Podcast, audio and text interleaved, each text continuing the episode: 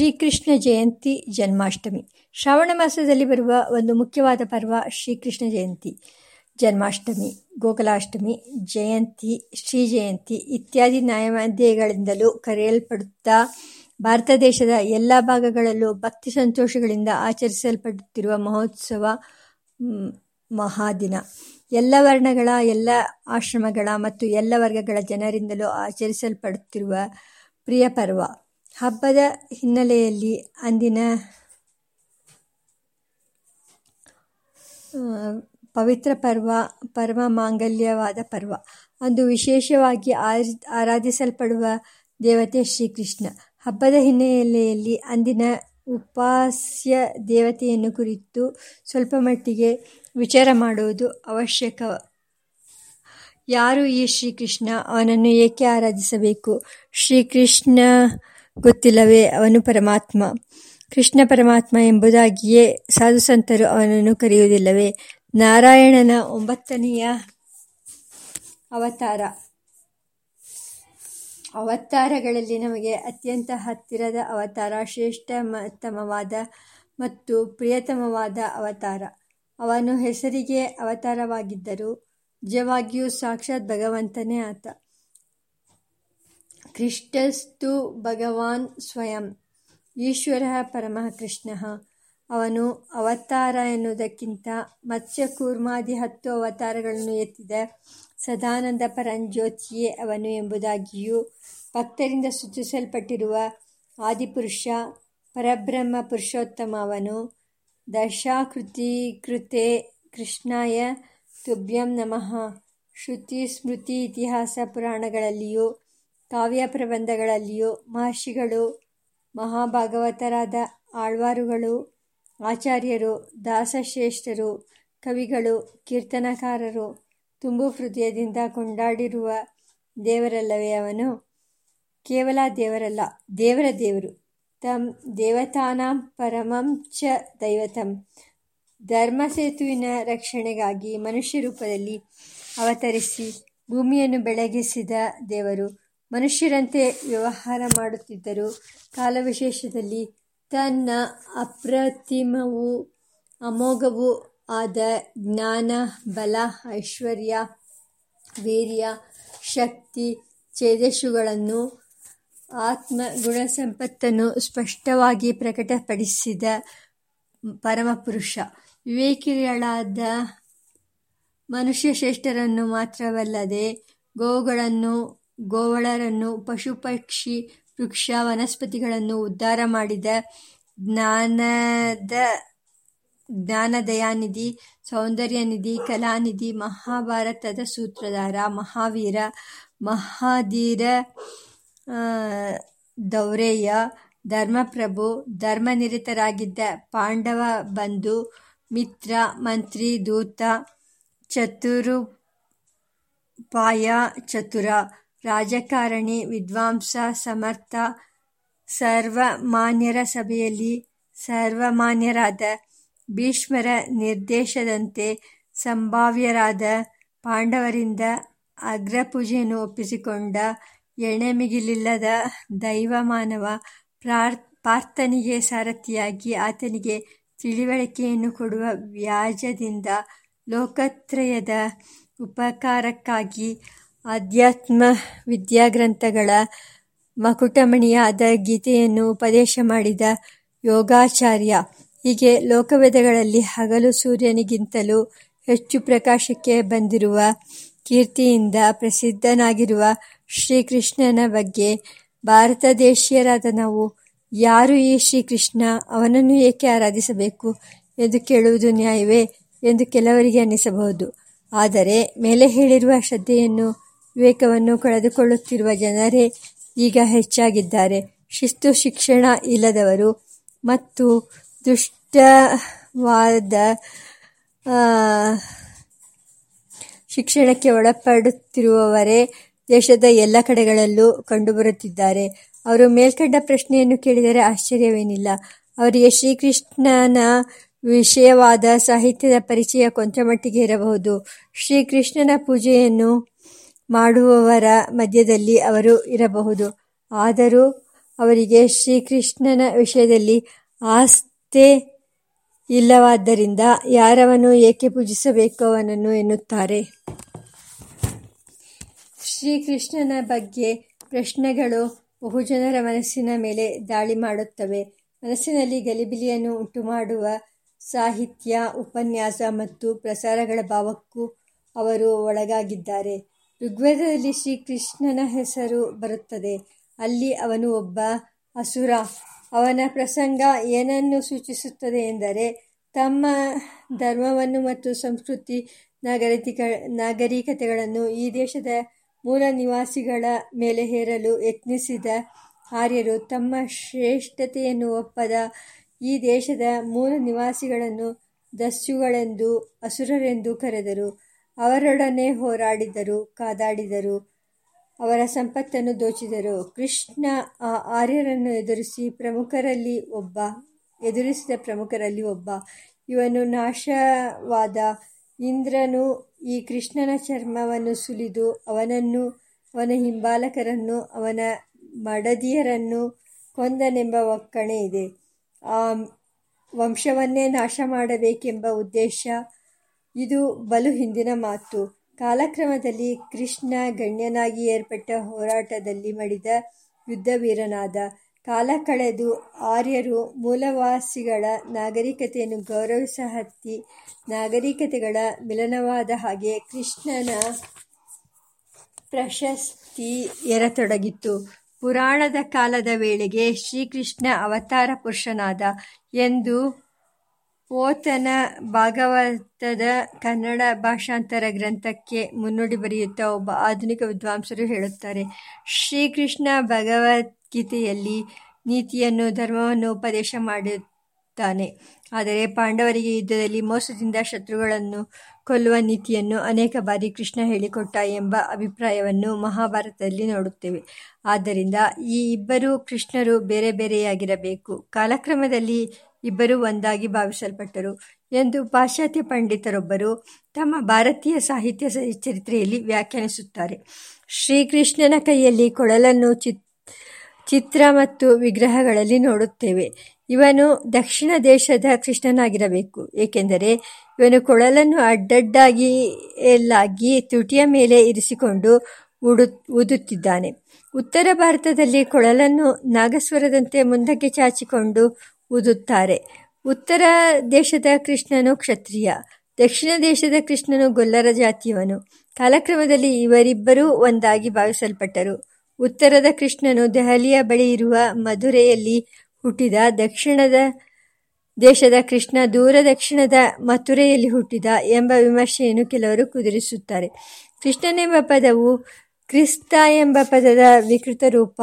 ಕ್ರಿಸ್ತನ ಉಪದೇಶವನ್ನೇ ಕ್ರಿಸ್ತಶಕೆಯ ನಂತರ ಕೆಲವರು ಭಾರತೀಯ ವಿದ್ವಾಂಸರು ಕೃಷ್ಣನ ಉಪದೇಶ ಎಂದು ಭಗವದ್ಗೀತೆಯಲ್ಲಿ ಸೇರಿಸಿದರು ಎಂಬುದು ಕೆಲವರ ಸಿದ್ಧಾಂತ. ಈ ಸಿದ್ಧಾಂತಕ್ಕೆ ಅವರು ಬೆಂಬಲವಾಗಿ ಕೊಡುತ್ತಿರುವ ಮತ್ತೊಂದು ವಾದವೇನೆಂದರೆ, ಭಾಗವತವು ಹೇಳುವ ಕೃಷ್ಣನ ಬಾಲಲೀಲೆಗಳಿಗೂ ಬೈಬಲ್ಲಿನಲ್ಲಿ ಹೇಳಿರುವ ಕ್ರಿಸ್ತನ ಬಾಲಲೀಲೆಗಳಿಗೂ ಅನೇಕ ಸಾಮ್ಯಗಳಿವೆ ಎಂಬ ಅಭಿಪ್ರಾಯ. ಹಿಂದೆ ಕೃಷ್ಣನಾಗಿ ಗೀತೆಯನ್ನು ಯಾವನು ಉದ್ದೇಶ ಮಾಡಿ, ಉಪದೇಶ ಮಾಡಿದ್ದನೋ, ಆ ದೇವಪುತ್ರ, ಪುತ್ರನೇ ಅನಂತರದಲ್ಲಿ ಕ್ರಿಸ್ತನಾಗಿ ಕಾಣಿಸಿಕೊಂಡು ಬೈಬಲ್ ಗ್ರಂಥದಲ್ಲಿ ಹೇಳಿರುವ ಕ್ರೈಸ್ತ ಧರ್ಮವನ್ನು ಉಪದೇಶ ಮಾಡಿದ. ಹಿಂದಿನ ಕಾಲದ ಜನರಿಗೆ ಕೃಷ್ಣನ ಧರ್ಮ ಬೇಕಾಗಿತ್ತು. ನಮ್ಮ ಕಾಲದ ಜನರಿಗೆ ಅನುಕೂಲವಾಗುವಂತೆ ಆತನು ಕ್ರಿಸ್ತನಾಗಿ ಹುಟ್ಟಿ ಉಪದೇಶ ಮಾಡಿದ ಧರ್ಮವನ್ನೇ ನಾವು ಅನುಸರಿಸಬೇಕು. ನಾವು ಅದಕ್ಕಾಗಿ ಕೃಷ್ಣ ಜಯಂತಿಯ ದಿವಸ ಚರ್ಚಿನಲ್ಲಿ ಕ್ರಿಸ್ತನ ರಥೋತ್ಸವವನ್ನು ಮಾಡುತ್ತೇವೆ. ನೀವೆಲ್ಲ ಬಂದು ಅದರಲ್ಲಿ ಪಾಲ್ಗೊಂಡು ಪವಿತ್ರರಾಗಬೇಕು ಎಂದು ಸುಧಾರಣೆಯನ್ನು ಉಪದೇಶ ಮಾಡುತ್ತಿರುವವರು ಇದ್ದಾರೆ. ಮಹಾಭಾರತದಲ್ಲಿ ಗೀತೋಪದೇಶ ಮಾಡಿದವನು ಆದರ್ಶ ಪುರುಷನಾದ ಯೋಗಿರಾಜ ಕೃಷ್ಣ, ಗೋಪಿವಲ್ಲಭ ಜಾರ ಚೋರ ಶಿಖಾಮಣಿ ಎಂದು ಪುರಾಣಗಳಲ್ಲಿ ಹೇಳಲ್ಪಟ್ಟಿರುವವನು ಕಲ್ಪಿತ ವ್ಯಕ್ತಿ, ಐತಿಹಾಸಿಕ ಪುರುಷನೇ ಅಲ್ಲ ಎಂದು ಒಂದು ವಾದವಿದೆ. ಶ್ರೀಕೃಷ್ಣನು ದೇವರೆಲ್ಲ ಅವನು ಆದರ್ಶ ಮಾನವ ಎಂದು ಹೇಳುವುದು ಸರಿಯಲ್ಲ. ಏಕೆಂದರೆ ಬೆಣ್ಣೆ ಕದಿಯುವುದು ಮಕ್ಕಳಿಗೆ ಯಾವ ಆದರ್ಶವಾದೀತು? ಅವನು ಬೆಣ್ಣೆಯನ್ನು ಕದ್ದರೆ ನಾನು ಪೆನ್ಸಿಲನ್ನು ಏಕೆ ಕದಿಯಬಾರದು ಎಂದು ಮಕ್ಕಳು ಕೇಳುತ್ತಾರೆ. ಗೋಪಿಕೆಯಲ್ಲಿ ಅವನು ನಡೆದುಕೊಂಡ ರೀತಿಯಂತೂ ಅವನು ನೀತಿಭ್ರಷ್ಟ, ದಂಡನೆಗೆ ಯೋಗ್ಯನಾದವನು ಎಂಬುದನ್ನೇ ಸಮರ್ಥಿಸುತ್ತದೆ. ಇನ್ನು ಅವನು ಪಾಂಡವರಿಗೆ ಉಪದೇಶ ಮಾಡುವ ನೀತಿಯು ಘೋರವಾದದ್ದು. ಅಹಿಂಸೆಯೇ ಧರ್ಮದ ಸಾರ ತ್ಯಾಗ ಸಾಮರಸ್ಯಗಳೇ ಸಮಾಜ ಧರ್ಮದ ಸಾರ. ಆದರೆ ಶ್ರೀಕೃಷ್ಣನು ಪಾಂಡವರಿಗೆ ಬೋಧಿಸುವುದು ಸರ್ವನಾಶಕರವಾದ ಯುದ್ಧದ ಧರ್ಮವನ್ನು. ಸಹೋದರರಂತೆ ಬಾಳಬೇಕಾಗಿದ್ದ ಪಾಂಡವ ಕೌರವರಲ್ಲಿ ಒಡಕನ್ನುಂಟು ಮಾಡಿದ ನೀತಿಯನ್ನು, ಯುದ್ಧಕ್ಕೆ ಸಲಹೆ ಪ್ರೋತ್ಸಾಹ ನೀಡುವ ಹಿಂಸಾ ನೀತಿಯನ್ನು, ಮೋಸದಿಂದ ಅನೇಕ ಕಡೆಗಳಲ್ಲಿ ಶತ್ರುಗಳನ್ನು ಗೆಲ್ಲುವ ಕಪಟ ನೀತಿಯನ್ನು ಉಪದೇಶ ಮಾಡಿದವನು, ಆದರ್ಶವಾನವ ಹೇಗೆ ಆದಾನು? ಎಂಬ ಅಭಿಪ್ರಾಯದ ಪ್ರಚಾರವನ್ನು ಕೇಳುತ್ತಿದ್ದೇವೆ. ಶ್ರೀಕೃಷ್ಣನು ದುರಹಂಕಾರಿ. ಅವನಲ್ಲಿ ವಿನಯವಿಲ್ಲ ದೈವಭಕ್ತಿ ಇಲ್ಲ ಏಕೆಂದರೆ ಅವನು ನಾನೇ ಪರಮೇಶ್ವರನು, ನನ್ನನ್ನು ಶರಣು ಹೊಂದು ನಾನು ನಿನ್ನನ್ನು ಎಲ್ಲ ಪಾಪಗಳಿಂದಲೂ ಬಿಡುಗಡೆ ಮಾಡುತ್ತೇನೆ ಎಂದು ಅರ್ಜುನನಿಗೆ ಉಪದೇಶ ಮಾಡುತ್ತಾನೆ ಎಂದು ಟೀಕೆ ಮಾಡುವುದನ್ನು ಕೇಳುತ್ತಿದ್ದೇವೆ. ಎಂಟು ಮಂದಿ ಹೆಂಡಿರನ್ನು ಅಷ್ಟ ಮಹಿಷರನ್ನು ಮದುವೆ ಮಾಡಿಕೊಂಡಿದ್ದಲ್ಲದೆ ಹದಿನಾರು ಸಾವಿರ ಮಂದಿ ಹೆಂಗಸರನ್ನು ಮದುವೆಯಾದವನು ಯೋಗಿ ಹೇಗೆ ಆದಾನು? ಇಂತಹವನನ್ನು ಪೂಜೆ ಮಾಡುವುದರಿಂದ ನಾವು ಪಾಪರಹಿತರು ಹೇಗೆ ಆದೆವು ಎಂದು ಕೃಷ್ಣ ಪೂಜೆಯನ್ನು ಆಕ್ಷೇಪ ಮಾಡುವವರು ಉಂಟು.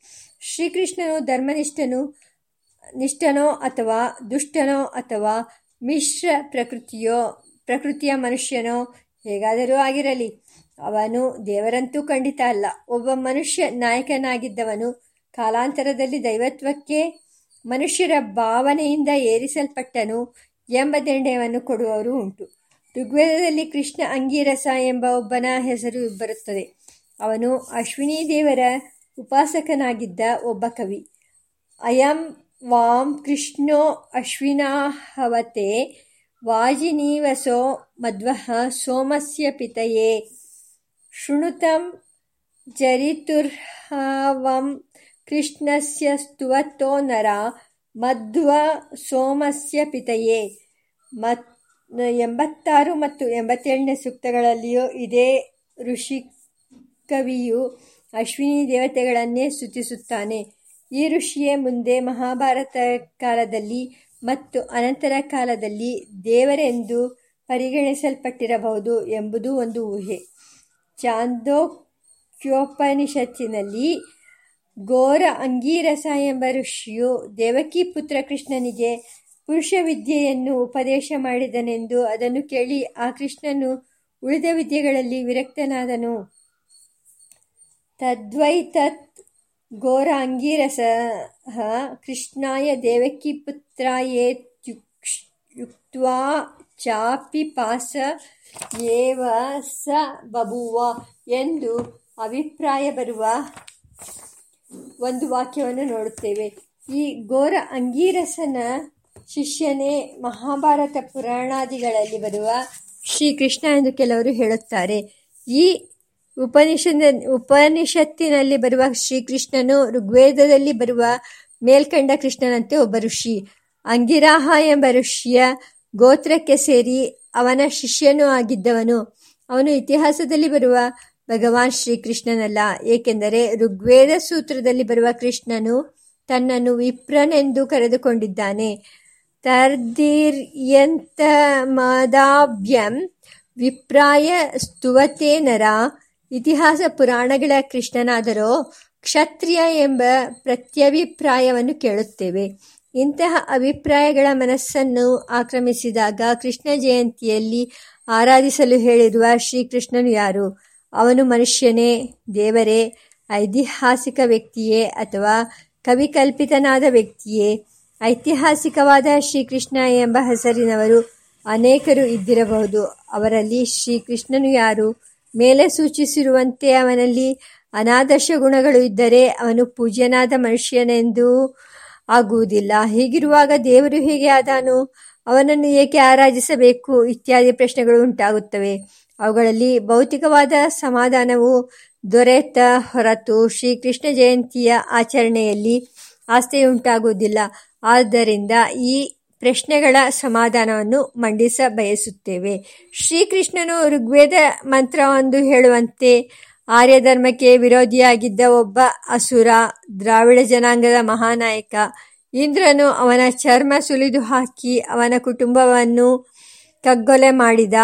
ಬಹಳ ಕಾಲಾನಂತರ ಜನರ ಕತೆ ಮತ್ತು ಗೀತೆಗಳಲ್ಲಿ ಮಾತ್ರವೇ ಉಳಿದಿದ್ದ ಆ ದ್ರಾವಿಡ ದಸ್ಯು ನಾಯಕನು ಆರ್ಯ ಜನರಿಂದಲೂ ಗೌರವಿಸಲ್ಪಟ್ಟ ಅವನು ಮನುಷ್ಯ ಮಾತ್ರವಲ್ಲ, ಮಹಾವಿಷ್ಣುವಿನ ಅವತಾರ, ಇಂದ್ರನನ್ನು ಪರಾಭವಗೊಳಿಸಿ ಮೆರೆದ ದೇವದೇವ ಎಂದು ಸಂಭಾವಿತನಾದ ಎಂಬುದು ಮೊದಲನೆಯ ವಾದ. ಈ ವಾದವು ಅಪ್ರಾಮಾಣಿಕವಾದ ಕಲ್ಪನೆಯನ್ನು ಅವಲಂಬಿಸಿದೆ. ವಾದವನ್ನು ಮುಂದಿಟ್ಟವನು ಸಂಬಂಧಪಟ್ಟ ಮಂತ್ರ ಮಂತ್ರಾರ್ಥಗಳನ್ನು ವಿವರಿಸಿಲ್ಲ. ಕೃಷ್ಣ ಎಂಬ ವ್ಯಕ್ತಿಯ ಹೆಸರು ಋಗ್ವೇದದಲ್ಲಿ ಎಲ್ಲೆಲ್ಲಿ ಯಾವ ಯಾವ ಸಂದರ್ಭಗಳಲ್ಲಿ ಬಂದಿದೆ ಎಂಬುದನ್ನು ಗಮನಿಸಿಲ್ಲ. ಅವರು ಹೇಳುವ ಅಸುರ ಕೃಷ್ಣ ಯಾವ ಕಥಾಗೀತೆಗಳಲ್ಲಿ ಮಧ್ಯಕಾಲದಲ್ಲಿ ಉಳಿದುಕೊಂಡಿದ್ದ ಎಂಬುದನ್ನು ತಿಳಿಸಿಲ್ಲ. ದ್ರಾವಿಡರೆಲ್ಲ ದಸ್ಯುಗಳು ಉತ್ತಮ ಸಂಸ್ಕೃತಿಯುಳ್ಳವರಾಗಿದ್ದ ಜನರನ್ನು ಸಾಮಾನ್ಯ ಮಟ್ಟದ ಸಂಸ್ಕೃತಿಯುಳ್ಳ ಆರ್ಯರು ದಮನ ಮಾಡಿದರು. ಕಾಲಕ್ರಮದಲ್ಲಿ ಎರಡು ಸಂಸ್ಕೃತಿಗಳ ಸಂಘರ್ಷವು ಸಮನ್ವಯವಾಗಿ ಮಾರ್ಪಟ್ಟಿತು ಎಂಬ, ಎಂದು ಬೋಧಿಸುತ್ತಾ ಭಾರತೀಯ ಸಂಸ್ಕೃತಿಯಲ್ಲಿ ಒಡಕನ್ನುಂಟು ಮಾಡುವ ಉದ್ದೇಶ ಹೊಂದಿದ್ದ ಮತ ಪ್ರಸಾರಕರ ಮಾನಸ ಪುತ್ರರಾಗಿ ಕೆಲಸ ಮಾಡಿದ್ದಾರೆ. ಋಗ್ವೇದದಲ್ಲಿ ಅಸುರಕೃಷ್ಣನ ಉಲ್ಲೇಖವು ಬರುತ್ತದೆ. ಮಂತ್ರಶ್ರೀ ಶ್ರೀಕೃಷ್ಣನು ನಿರೂ ನಿರೂಪಿತನಾಗಿದ್ದಾನೆ. ಆದರೆ ಅವರಲ್ಲಿ ಒಬ್ಬನು ಭಗವಾನ್ ಶ್ರೀ ಕೃಷ್ಣ ವಾಸುದೇವನಾಗುವುದಿಲ್ಲ. ಇಂದ್ರನಿಂದ ಸಕುಟುಂಬವಾಗಿ ಸಂಹರಿಸಲ್ಪಟ್ಟ ಕೃಷ್ಣನು ದೇವಶತ್ರು, ದಸ್ಯು, ವೈದಿಕ ಧರ್ಮದ ವಿರೋಧಿ. ವೃತ್ರ, ನಮುಚಿ, ಶಂಬರ, ವಲ ಮುಂತಾದವರ ವರ್ಗಕ್ಕೆ ಸೇರಿದವನು. ಕಪ್ಪು ಸರ್ಪದ ರೂಪವಾದ ರಕ್ಕಸ, ತಮೋಗುಣಿ ಯಾರನ್ನು ನಾವು ಕೃಷ್ಣ ಪರಮಾತ್ಮ ಎಂದು ಆರಾಧಿಸುತ್ತೇವೆಯೋ ಅವನು ವೈದಿಕ ಧರ್ಮದ ಸಂರಕ್ಷಕ. ರಾಜಸೂಯ ಅಶ್ವಮೇಧ ಮುಂತಾದ ವೈದಿಕ ಯಜ್ಞಗಳಿಗೆ ಬೆಂಬಲವಾಗಿ ನಿಂತು ಅವುಗಳನ್ನು ಪೂರ್ಣಗೊಳಿಸಿದವನು. ಕ್ಷತ್ರಿಯ ವರ್ಣವನ್ನು ಅಲಂಕರಿಸಿದ್ದವನು. ಗೋವರ್ಧನ ಪೂಜೆ ಕಾಂಡವ ದಹನ ಪಾರಿಜಾತಾಪಹರಣ ಮುಂತಾದ ಪ್ರಸಂಗಗಳಲ್ಲಿ ಉದ್ದತನಾಗಿದ್ದ ಇಂದ್ರನ ಗರ್ಭವನ್ನು ಮುರಿದರೂ ಅವನು ಸ್ವಭಾವವಾಗಿಯೇ ಇಂದ್ರನ ಮಿತ್ರ. ಇಂದ್ರ ಶತ್ರುವಾಗಿದ್ದ ನರಕಾಸುರರನ್ನು ನನ್ನು ಸಂಹರಿಸಿ ದೇವತೆಗಳ ಸಂಪತ್ತನ್ನು ಅವರಿಗೆ ಹಿಂತಿರುಗಿಸಿಕೊಟ್ಟವನು. ಕಂಸ, ಕಾಲಯವನ, ಮುರ ಮುಂತಾದ ದೈತ್ಯರನ್ನು ಕೊಂದು ಇಂದ್ರನ ಸ್ಥಾನಮಾನಗಳನ್ನು ಕಾಪಾಡಿದವನು. ಇಂದ್ರಪುತ್ರನೇ ಆಗಿದ್ದ ಅರ್ಜುನನ ಹೃದಯ ಮಿತ್ರ ಕಾಲಿಂಗ ನಾಗವನ್ನು ಮರ್ದನ ಮಾಡಿದವನು ಗೋಬ್ರಾಹ್ಮಣ ಸಂರಕ್ಷಕ, ಯಜ್ಞರೂಪ, ಯಜ್ಞ ಸಮಾರಾಧ್ಯ, ಯಜ್ಞೋ ವೈ ವಿಷ್ಣು ಯಜ್ಞೇನ ಯಜ್ಞಮಯಜಂತ ದೇವಾಹ. ಇಂದ್ರನ ತಮ್ಮನೆಂದು ಸಕನೆಂದು ಪರಿಗಣಿತನಾಗಿರುವ ಉಪೇಂದ್ರನ ಅವತಾರವೆಂದೇ ಪರಿಗಣಿಸಲ್ಪಟ್ಟಿರುವವನು ಹೀಗೆ ಹುಟ್ಟು, ಗುಣ, ಕರ್ಮ, ಸ್ವಭಾವ ಎಲ್ಲದರಲ್ಲಿಯೂ ದಸ್ಯುಭಾವಕ್ಕೆ ತದ್ವಿರುದ್ಧವಾಗಿರುವ ಶ್ರೀಕೃಷ್ಣ ಪರಮಾತ್ಮನಿಗೆ ಋಗ್ವೇದದ ಅಸುರ ಕೃಷ್ಣನೊಡನೆ ಸಮೀಕರಣ ಮಾಡಿರುವುದು ಮಹಾಸಾಹಸ. ದೈತ್ಯಾರಿಗೆ ದೈತ್ಯ ಪಟ್ಟವನ್ನು ಕಟ್ಟಿದ ಈ ವಿಪರೀತ ಬುದ್ಧಿಗೆ ಮೂರ್ಖತನದ ಪಟ್ಟವನ್ನೇ ನಾವು ಕಟ್ಟಬೇಕಾಗುತ್ತದೆ. ಕೃಷ್ಣ ಎಂಬ ಹೆಸರಿನ ಸಾಮ್ಯದಿಂದ ಒಂದು ವಿಚಿತ್ರವಾದ ವಾದವನ್ನು ಇವರು ಹೆಣೆದಿದ್ದಾರೆ. ಪುರಾಣಗಳಲ್ಲಿ ಹಯಗ್ರೀವ ಎಂಬ ಹೆಸರಿನ ಒಬ್ಬ ದೈತ್ಯರಾಜನು ಉಂಟು. ಅವನನ್ನು ಸಂಹಾರ ಮಾಡಿದ ಮಹಾವಿಷ್ಣುವಿನ ಒಂದು ಅವತಾರಕ್ಕೂ ಹಯಗ್ರೀವ ಎಂಬ ಹೆಸರುಂಟು.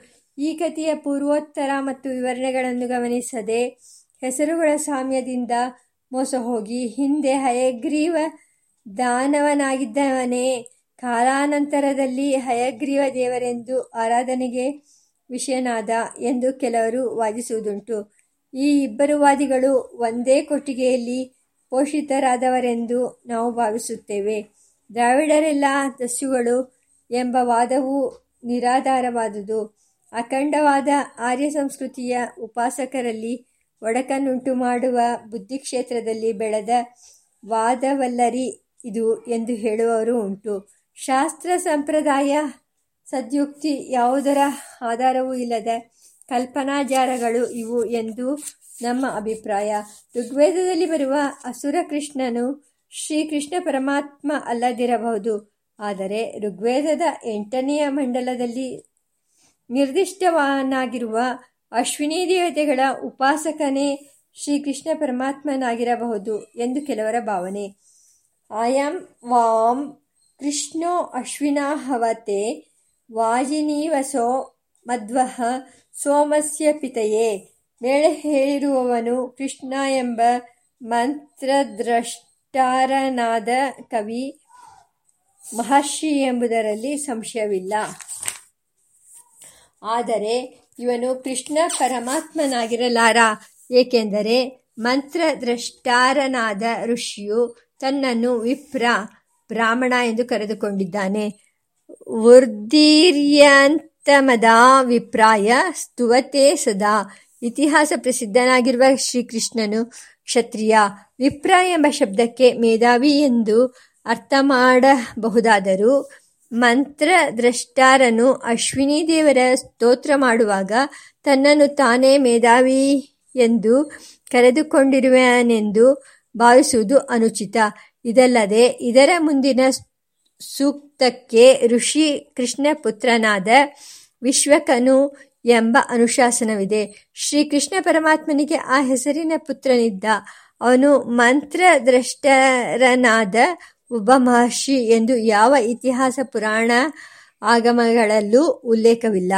ಆದರೆ ಶ್ರೀಕೃಷ್ಣನು ಮೇಲ್ಕಂಡ ಅಶ್ವಿನಿ ಮಂತ್ರದ್ರಷ್ಟಾರನೆಂದು ನಿರ್ದಿಷ್ಟವಾದ ಋಷಿಯಲ್ಲದಿದ್ದರೂ ಬದರಿಕಾಶ್ರಮ ನಿವಾಸಿ, ಪುರುಷ ಸೂಕ್ತ ಮತ್ತು ಅಷ್ಟಾಕ್ಷರ ಮಹಾಮಂತ್ರಗಳಿಗೆ ದ್ರಷ್ಟಾರನೆಂದು ಪ್ರಸಿದ್ಧನಾಗಿರುವ ನರಸಕನಾದ ನಾರಾಯಣ ಋಷಿಯ ಅವತಾರ ಅವನು ಎಂದು ಇತಿಹಾಸ ಪುರಾಣಗಳು ಸ್ಪಷ್ಟವಾಗಿ ಹೇಳುತ್ತವೆ. ನರನಾರಾಯಣ ವೇತೌ ಪುರಾಣವೃಷಿ ಸತ್ತಮೌ, ವಿಶ್ವದ ಸೃಷ್ಟಿ ಸ್ಥಿತಿ ಸಂಹಾರ ರೂಪವಾದ ಯಜ್ಞಗಳನ್ನು ಮಾಡುವ ಭಗವಂತನನ್ನು ವೇದಗಳು ಋಷಿ ಎಂದು ಕರೆಯುತ್ತವೆ. ಯ ಇಮಾ ವಿಶ್ವ ಭುವನಾನಿ ಜುಷ್ವದೃಶಿರ್ಹೋತ ನಿಶಸಾದ ಪಿತಾನಹ. ಈ ಅರ್ಥದಲ್ಲೂ ಶ್ರೀಕೃಷ್ಣ ಪರಮಾತ್ಮನನ್ನು ಋಷಿ ಎನ್ನಬಹುದು.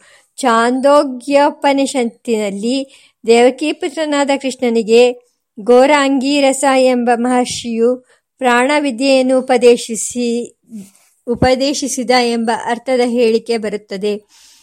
ತದ್ವೈತತ್ ಘೋರ ಅಂಗೀರಸಃ ಕೃಷ್ಣಾಯ ದೇವಕಿ ಪುತ್ರಾಯ ಉಕ್ತ್ವಾ ಉವಾಚಾಪಿ ಪಾಸ ಸಬೂ ಸಭೂ ಆ ದೇವಕಿ ಪುತ್ರನೇ ಇತಿಹಾಸ ಪ್ರಸಿದ್ಧನಾದ ಶ್ರೀಕೃಷ್ಣ ಪರಮಾತ್ಮನಿರಬಹುದು ಎಂದು ಕೆಲವರ ಊಹೆ. ಶ್ರೀಕೃಷ್ಣನು ಸಾಂದೀಪಿನಿ ಮುಂತಾದ ಮಹರ್ಷಿಗಳ ಗುರುಕುಲದಲ್ಲಿ ವೇದಶಾಸ್ತ್ರ ಮತ್ತು ಶಸ್ತ್ರಾಸ್ತ್ರಗಳಲ್ಲಿ ಶಿಕ್ಷಣ ಪಡೆದಂತೆಯೇ ಈ ಗೋರಿ ಅಂಗೀರಸನಿಂದಲೂ ಪ್ರಾಣವಿದ್ಯೆಯ ಉಪದೇಶ ಪಡೆದಿರಬಹುದು ಎಂಬ ಊಹೆಗೆ ಅವಕಾಶವಿದೆ. ಶ್ರೀಕೃಷ್ಣನಿಗೆ ದೇವಿಕಿ ಪುತ್ರ ಎಂದು ಈ ಪ್ರಸಂಗದಲ್ಲಿ ಹೇಳಿರುವ ವಿಶೇಷ, ವಿಶೇಷಣದಿಂದಲೂ ಈ ಊಹೆಗೆ ಫಲ ಬರುತ್ತದೆ. ಆದರೆ ಶ್ರೀಕೃಷ್ಣನ ಆಚಾರ್ಯರಲ್ಲಿ ಸಾಂದೀಪಿನಿ, ಗರ್ಗ, ಉಪಮನ್ಯು ಮುಂತಾದವರನ್ನು ಹೇಳಿರುವಂತೆ ಘೋರ ಅಂಗೀರಸ ಎಂಬ ಋಷಿಯ ಹೆಸರನ್ನು ಇತಿಹಾಸ ಪುರಾಣಗಳು ಎಲ್ಲಿಯೂ ಉಲ್ಲೇಖಿಸಿಲ್ಲ. ಇದಲ್ಲದೆ ಶ್ರೀಕೃಷ್ಣನು ಆತ್ರೇಯನೇ ಹೊರತು ಅಂಗೀರಸನಲ್ಲ. ಋಗ್ವೇದದಲ್ಲಿ ಬರುವ ಅಶ್ವಿನಿ ದೇವತಾ ವಿಷಯಕವಾದ ಮಂತ್ರಗಳ ದೃಷ್ಟಾರನಾದ ಕೃಷ್ಣನು ಮತ್ತು ಈ ಉಪಶ್ ಉಪನಿಷನಲ್ಲಿ ಉಪನಿಷತ್ತಿನಲ್ಲಿ ಉಲ್ಲೇಖಿಸಲ್ಪಟ್ಟಿರುವ ಕೃಷ್ಣನು ಒಂದೇ ವ್ಯಕ್ತಿಯಾಗಿರಬಹುದು. ಏಕೆಂದರೆ ಇಬ್ಬರು ಅಂಗೀರಸ ಗೋತ್ರ ಶಿಷ್ಯವರ್ಗಕ್ಕೆ ಸೇರಿದವರು. ಮಹಾಭಾರತದಲ್ಲಿ ಶ್ರೀಕೃಷ್ಣನು ಉಪದೇಶ ಮಾಡುವ ದರ್ಶನವು ಘೋರ ಅಂಗೀರಸ ಶಿಷ್ಯನ ದರ್ಶನಕ್ಕಿಂತ ಆಳವಾಗಿದೆ ಎಂಬುದನ್ನು ಗಮನಿಸಿದರು ಶ್ರೀಕೃಷ್ಣ ಪರಮಾತ್ಮನು ಅವನಿಗಿಂತ ಭಿನ್ನನಾದವನು ಎಂಬ ತೀರ್ಮಾನಕ್ಕೆ ಬರಬೇಕಾಗುತ್ತದೆ. ಈ ಇಬ್ಬರ ತಾಯಂದಿರ ಹೆಸರು ಕಾಕತಾಳೀಯವಾಗಿ ದೇವಕಿ ಎಂದು ಇರಬಹುದು, ಇದ್ದಿರಬಹುದು. ಈ ಹೆಸರುಗಳ ಸಾಮ್ಯದಿಂದ ಇಬ್ಬರು ವ್ಯಕ್ತಿಗಳು ಒಂದೇ ಎಂದು ನಾವು ತೀರ್ಮಾನಿಸಬಾರದು. ಏಕೆಂದರೆ ವಸುದೇವ ಎಂಬುವನ ಪುತ್ರನಾಗಿದ್ದ ಪೌಂಡ್ರಕ ದೇಶದ ರಾಜನೊಬ್ಬ ತನ್ನನ್ನು ವಾಸುದೇವನೆಂದು ಕರೆದುಕೊಳ್ಳುತ್ತಾ ಶ್ರೀಕೃಷ್ಣನಿಗೆ ಸವಾಲು ಹಾಕಿದ್ದ ಎಂದು ಭಾರತ ಭಾಗವತಗಳಲ್ಲಿ ನೋಡುತ್ತೇವೆ. ಈ ಸಂದರ್ಭದಲ್ಲಿ ಇಬ್ಬರು ವಸುದೇವ ಪುತ್ರರಾಗಿದ್ದರೂ ಇಬ್ಬರು ವ್ಯಕ್ತಿಗಳು ವಾಸ್ತವವಾಗಿ ಬೇರೆ ಬೇರೆ ಎಂಬುದು ಸ್ಪಷ್ಟವಾಗಿದೆ. ಚಾಂದೋ ಚಾಂದೋಕ್ಯೋಪನಿಷತ್ತಿನ ಮೇಲ್ಕಂಡ ವಾಕ್ಯಕ್ಕೆ ಘೋರ ಅಂಗೀರಸ ಮಹರ್ಷಿಯು ತನ್ನ ಪ್ರಾಣವಿದ್ಯೆಯನ್ನು ಭಗವಂತನಾದ ಶ್ರೀಕೃಷ್ಣ ದೇವಕಿ ಪುತ್ರನಿಗೆ ಸಮರ್ಪಣೆ ಮಾಡಿ ಅದನ್ನು ಅನುಷ್ಠಾನ ಮಾಡಿ ಮುಕ್ತಿ ಪಡೆದನು ಎಂಬುದಾಗಿ ಕೆಲವರು ಭಾಷ್ಯ ಬರೆದಿದ್ದಾರೆ. ಆದರೆ ಈ ಭಾಷೆಯಲ್ಲಿ ಅದ್ಯಾಹಾರ ಲಕ್ಷಣ ಎಂಬ ಗೌರವ ಉಂಟೆಂಬ ವಿಮರ್ಶೆಯನ್ನು ನೋಡುತ್ತೇವೆ. ಆದರೆ ನಾರಾಯಣಾಥರ್ವ ಎಂಬ ಉಪನಿಷತ್ತಿನಲ್ಲಿ ಬ್ರಹ್ಮಣ್ಯೋ ದೇವಕಿ ಪುತ್ರೋ ಬ್ರಹ್ಮಣ್ಯೋ ವಸುಸೂದನೋಂ ಎಂದು ಪರಮಾತ್ಮ ಶ್ರೀಮನ್ನಾರಾಯಣನ ಸ್ತುತಿಯನ್ನು ನೋಡುತ್ತೇವೆ. ಇವನು ಶ್ರೀಕೃಷ್ಣ ಪರಮಾತ್ಮನೇ ಎಂಬುದರಲ್ಲಿ ಯಾವ ಸಂಶಯವೂ ಇಲ್ಲ.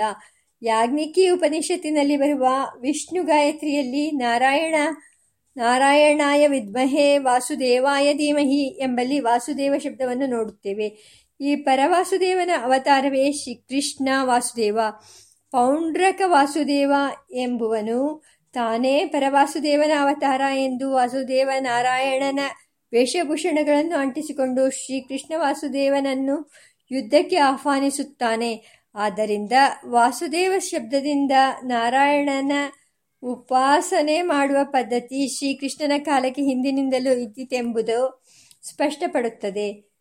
ವಾಸನಾದ್ ವಾಸುದೇವಸ್ಯ ವಾಸಿತಂ ತೇ ಜಗತ್ರಯಂ ಸರ್ವಭೂತ ನಿವಾಸೋಸಿ ವಾಸುದೇವ ನಮೋಸ್ತುತೆ. ಹೀಗೆ ಅವತಾರ ಪುರುಷನೆಂದು ಶಾಸ್ತ್ರ ಸಂಪ್ರದಾಯಗಳು ಹೇಳುವ ಶ್ರೀಕೃಷ್ಣನು ಮನುಷ್ಯನೋ ಅಥವಾ ದೇವರೋ ಎಂದರೆ ಮನುಷ್ಯ ರೂಪದಲ್ಲಿ ಕಾಣಿಸಿಕೊಂಡ ದೇವರು. ಅವನು ಶ್ರೀರಾಮಚಂದ್ರನಂತೆ ಎಂದು ನಾವು ತಿಳಿಯುತ್ತೇವೆ. ಈ ಅವತಾರವಾದವನ್ನು ಕುರಿತು ಶ್ರೀರಾಮನವಮಿ ಪರ್ವದ ವಿವೇಚನೆಯಲ್ಲಿ ವಿವೇಚನೆಯಲ್ಲಿ ನಾವು ವಿಸ್ತಾರವಾಗಿ ಹಿಂದೆಯೇ ವ್ಯಾಖ್ಯಾನಿಸಿದ್ದಾಗಿದೆ. ಆದರೆ ರಾಮಾವತಾರದಲ್ಲಿ ಭಗವಂತನು ತನ್ನ ಪರಸ್ವರೂಪವನ್ನು ಬಹುಮಟ್ಟಿಗೆ ನಿಗೂಢವಾಗಿ ಇರಿಸಿಕೊಂಡಿದ್ದಾನೆ. ಶ್ರೀಕೃಷ್ಣಾವತಾರದಲ್ಲಿ ಅದನ್ನು ಅನೇಕ ಸಂದರ್ಭಗಳಲ್ಲಿ ಸ್ಪಷ್ಟವಾಗಿ ಉದ್ಘೋಷಿಸಿಕೊಳ್ಳುತ್ತಾನೆ ಮತ್ತು ಅನೇಕ ಬಾರಿ ಪ್ರಕಟಪಡಿಸಿಕೊಂಡಿರುವುದು ಉಂಟು ಎಂಬ ವಿಶೇಷವನ್ನು ಗಮನಿಸಬಹುದು. ಆದರೆ ಶ್ರೀಕೃಷ್ಣನ ಆ ಪರಸ್ವರೂಪವನ್ನು ತಿಳಿಯದೆ ಆತನನ್ನು ಮನುಷ್ಯನೆಂದು ಅನಾದರಿಸುತ್ತಿದ್ದ ಪಾಮರರು ಅವನ ಕಾಲದಲ್ಲಿಯೂ ಇದ್ದರು. ಅವ, ಅವಜಾನಂತಿ ಮಾಂ ಮೂಢಾಹ ಮಾನುಷೀಂ ತನುಮಾಶ್ರಿತಂ. ಶ್ರೀರಾಮ, ಶ್ರೀಕೃಷ್ಣ ಇಬ್ಬರು ನಾರಾಯಣನ ಅವತಾರ ವಿಶೇಷಗಳೇ. ಆದರೆ ಕೃಷ್ಣಾವತಾರದಲ್ಲಿ ಪರಸ್ವರೂಪದ ಪ್ರಕಟಣೆ ಹೆಚ್ಚಾಗಿದೆ. ಎಂದು ಶ್ರೀರಂಗ ಮಹಾಗುರುದೇವರು ಅಪ್ಪಣೆ ಕೊಡಿಸಿದ್ದರು. ಅವನು ಸ್ಥೂಲ ದೃಷ್ಟಿಗೆ ಮನುಷ್ಯ, ಸೂಕ್ಷ್ಮ ದೃಷ್ಟಿಗೆ ದೇವತೆ, ಉಪೇಂದ್ರ ಮತ್ತು ಪರಾದೃಷ್ಟಿಗೆ ಪರಮಾತ್ಮ ಎಂದು ಶ್ರೀರಾಮನನ್ನು ಕುರಿತು ಶ್ರೀ ಗುರುದೇವರು ನೀಡಿದ ವ್ಯಾಖ್ಯಾನವು ಶ್ರೀಕೃಷ್ಣನಿಗೂ ಅನ್ವಯಿಸುತ್ತದೆ ಎಂದು ನಾವು ಭಾವಿಸುತ್ತೇವೆ. ಗೂಢಂ ಪರಬ್ರಹ್ಮಂ ಮನುಷ್ಯಲಿಂಗಂ. ಗೀತೆಯನ್ನು ಅರ್ಜುನನಿಗೆ ಉಪದೇಶ ಮಾಡಿದ ಶ್ರೀಕೃಷ್ಣನೇ ಬೇರೆ. ಪಾಂಡವರಿಗೆ ಯುದ್ಧ ನೀತಿಯನ್ನು ಉಪದೇಶ ಮಾಡಿದ ಕೃಷ್ಣನೇ ಬೇರೆ ಎಂದು ವಿಂಟರ್ನೆಟ್ ಎನ್ನುವವರು ಶಂಕಿಸುತ್ತಾರೆ. ಏಕೆಂದರೆ ಗೀತೆಯು ಆಧ್ಯಾತ್ಮ ವಿದ್ಯೆಯನ್ನು ಧರ್ಮನೀತಿಯನ್ನು ಎತ್ತಿ ಹೇಳುತ್ತದೆ. ಅದನ್ನು ಬೋಧಿಸಿದ ಶ್ರೀಕೃಷ್ಣನು ಮತ್ತು ಅನೇಕ ಬಾರಿ ಕಪಟೋಪಾಯಗಳನ್ನು ಪಾಂಡವರಿಗೆ ಹೇಳಿಕೊಟ್ಟ ಮಹಾಭಾರತ ಮಹಾಯುದ್ಧದಲ್ಲಿ ಲಕ್ಷಾಂತರ ಮಂದಿ ನಾಶವಾಗಲು ಕಾರಣನಾದ ಕೃಷ್ಣನು ಒಬ್ಬನೇ ವ್ಯಕ್ತಿ ಆಗಿರಲಾರರು ಎಂಬುದು ಅವರ ಊಹೆ. ಆದರೆ ಮಹಾಭಾರತದ ಕಥೆಯನ್ನು ಅಮೂಲಾಗ್ರವಾಗಿ ವಿಮರ್ಶೆ ಮಾಡಿದರೆ ಮೇಲ್ಕಂಡ ಊಹೆಯು ನಿಲ್ಲುವುದಿಲ್ಲ. ಏಕೆಂದರೆ ಶ್ರೀಕೃಷ್ಣನು ಭಗವದ್ಗೀತೆಯಲ್ಲಿ ಅರ್ಜುನನಿಗೆ ಅಧ್ಯಾತ್ಮವನ್ನು ಕೇಂದ್ರವಾಗಿಟ್ಟುಕೊಂಡು ದುಷ್ಟರಾದ ಶತ್ರುಗಳನ್ನು ಯುದ್ಧದಲ್ಲಿ ಸಂಹರಿಸುವುದು ಕ್ಷತ್ರಿಯ ಶ್ರೇಷ್ಠನಾದ ಅರ್ಜುನನ ಧರ್ಮವೇ ಆಗಿದೆ ಎಂದು ಬೋಧಿಸುತ್ತಾನೆ. ಯುದ್ಧಕ್ಕೆ ಕಾಲು ಕೆರೆದುಕೊಂಡು ಹೋಗಲು ಶ್ರೀಕೃಷ್ಣನು ಪಾಂಡವರಿಗೆ ಸಲಹೆ ನೀಡುವುದಿಲ್ಲ. ಯುದ್ಧವನ್ನು ನಿಲ್ಲಿಸಲು ಸರ್ವ ಪ್ರಯತ್ನವನ್ನು ಪಾಂಡವರು ಮಾಡುತ್ತಾರೆ. ತಮಗೆ ಕೇವಲ ಐದು ಗ್ರಾಮಗಳನ್ನು ಕೊಟ್ಟರೂ ಸಾಕು. ಪಾಂಡವರು ಯುದ್ಧ ಮಾಡುವುದಿಲ್ಲ ಎಂದು ರಿಯಾಯಿತಿ ತೋರಿಸಲಾಗುತ್ತದೆ. ಈ ಮಹಾಕ್ಷತ್ರಿಯರು ನಾಶವಾಗದಂತೆ ಮಾಡಲು ನಿನ್ನನ್ನು ಬೇಡಲು ಬಂದಿದ್ದೇನೆ. ಕೌರವ ಪಾಂಡವರಿಬ್ಬರು ಸಿಂಹ ಮತ್ತು ಅರಣ್ಯಗಳಂತೆ ಒಟ್ಟಿಗೆ ಪರಸ್ಪರ ರಕ್ಷಕರಾಗಿರಲಿ ಎಂದು ಮಹಾಸಭೆಯಲ್ಲಿ ಪಾಂಡವರ ಪರವಾಗಿ ಶ್ರೀಕೃಷ್ಣನು ಧೃತರ ಧೃತರಾಷ್ಟ್ರನನ್ನು ಪ್ರಾರ್ಥಿಸುತ್ತಾನೆ. ಆದರೆ ದುರಹಂಕಾರಿಯೂ ದುಷ್ಟ, ದುಷ್ಟನೂ ಕಪಟಿಯೂ ಆದ ದುರ್ಯೋಧನ ಯುದ್ಧ ಮಾಡದೆ ಒಂದು ಸೂಜಿಯ ಮೊನೆಯಷ್ಟು ನೆಲವನ್ನು ಕೊಡುವುದಿಲ್ಲ. ಸೂಚ್ಯಾಗ್ರಾಮ್ ನೈವ ದಾಸ್ಯಾಮಿ ವಿನಾ ಯುದ್ಧೇನ ಕೇಶವ ಎಂದು ಹಠತೊಟ್ಟಾಗ ಅನಿವಾರ್ಯವಾಗಿ ಪಾಂಡವರು ಯುದ್ಧಕ್ಕೆ ಇಳಿಯಬೇಕಾಗುತ್ತದೆ. ಈ ಅಂಶವನ್ನು ಗಮನಿಸದೆ ಶ್ರೀಕೃಷ್ಣನು ಯುದ್ಧ ಪ್ರಿಯ ಕೌರವ ಪಾಂಡವರಲ್ಲಿ ಒಡಕನ್ನುಂಟು ಮಾಡಿ ಮಹಾನರ್ತಕರವಾದ ಯುದ್ಧಕ್ಕೆ ಕಾರಣನಾದ ಎಂದು ಆರೋಪಿಸುವುದು ವಿವೇಕವಲ್ಲ. ಇನ್ನು ಯುದ್ಧದಲ್ಲಿ ಕಪಟೋಪಾಯಗಳನ್ನು ಪಾಂಡವರಿಗೆ ಶ್ರೀಕೃಷ್ಣನು ಬೋಧಿಸಿದ ವಿಷಯ. ಕೌರವರು ಯುದ್ಧದಲ್ಲಿ ಕಪಟೋಪಾಯಗಳನ್ನು ಅನೇಕ ಬಾರಿ ಹೂಡಿದ್ದರಿಂದ ಅವುಗಳನ್ನು ಎದುರಿಸಲು, ಕಪಟೋಪಾಯಗಳನ್ನು ಪ್ರಯೋಗಿಸಲು ಶ್ರೀಕೃಷ್ಣನು ಪಾಂಡವರಿಗೆ ಉಪದೇಶಿಸುತ್ತಾನೆ. ಮಾಯಾವಿಯ ಮಾಯೆಯನ್ನು ಮಾಯೆಯಿಂದಲೇ ಜಯಿಸಬೇಕು.